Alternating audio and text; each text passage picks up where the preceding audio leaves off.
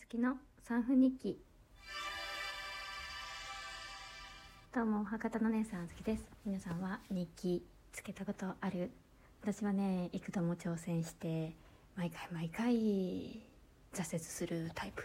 唯一ね2ヶ月続いたやつがあって直近で一人暮らしする前よずっとやりたかったことをやりなさいっていう著書に感化されて大学ノート3ページ分休みの日早起きした時に毎回毎回書き寄ったとよ。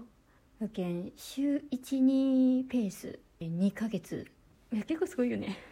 でその時に感じたのが朝書くのいいなってまず思ったわけ、うん、夜に書くとさ反省やったりとかなんかどっちかっていうとへこんだこととかマイナスのことをイメージしてしまう。うんでも朝やったら今から日々が始まっていくけんやけんねなんかどっちかっていうとプラスのことの方が多かった、うん、マイナスのこともねもちろんあったんやけど私の中で書く時にねルールとして一つ掲げとって。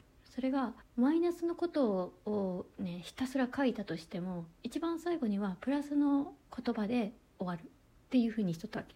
それがねすっごいよくって。自己肯定感もね上がってくるというか精神面メンタル面も落ち着いてきてさその日一日休みやけん。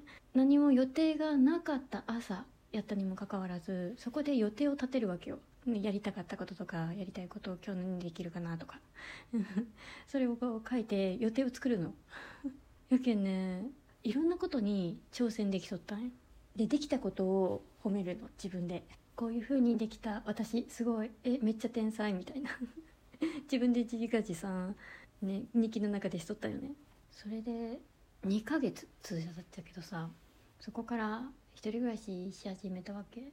環境が変わるとさ一気にさ習慣っていうのも変わってきて。数回ぐらいかな。23回ぐらいはね多分日記書いたっちゃけどもうねやる気をねちょっとかけてしまって。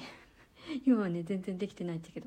やけんこそまたね日記をつけていこうかなと思い始めまして。配信できる程度でね音声日記も一緒にちらほらねつけていこうかなと思ってます。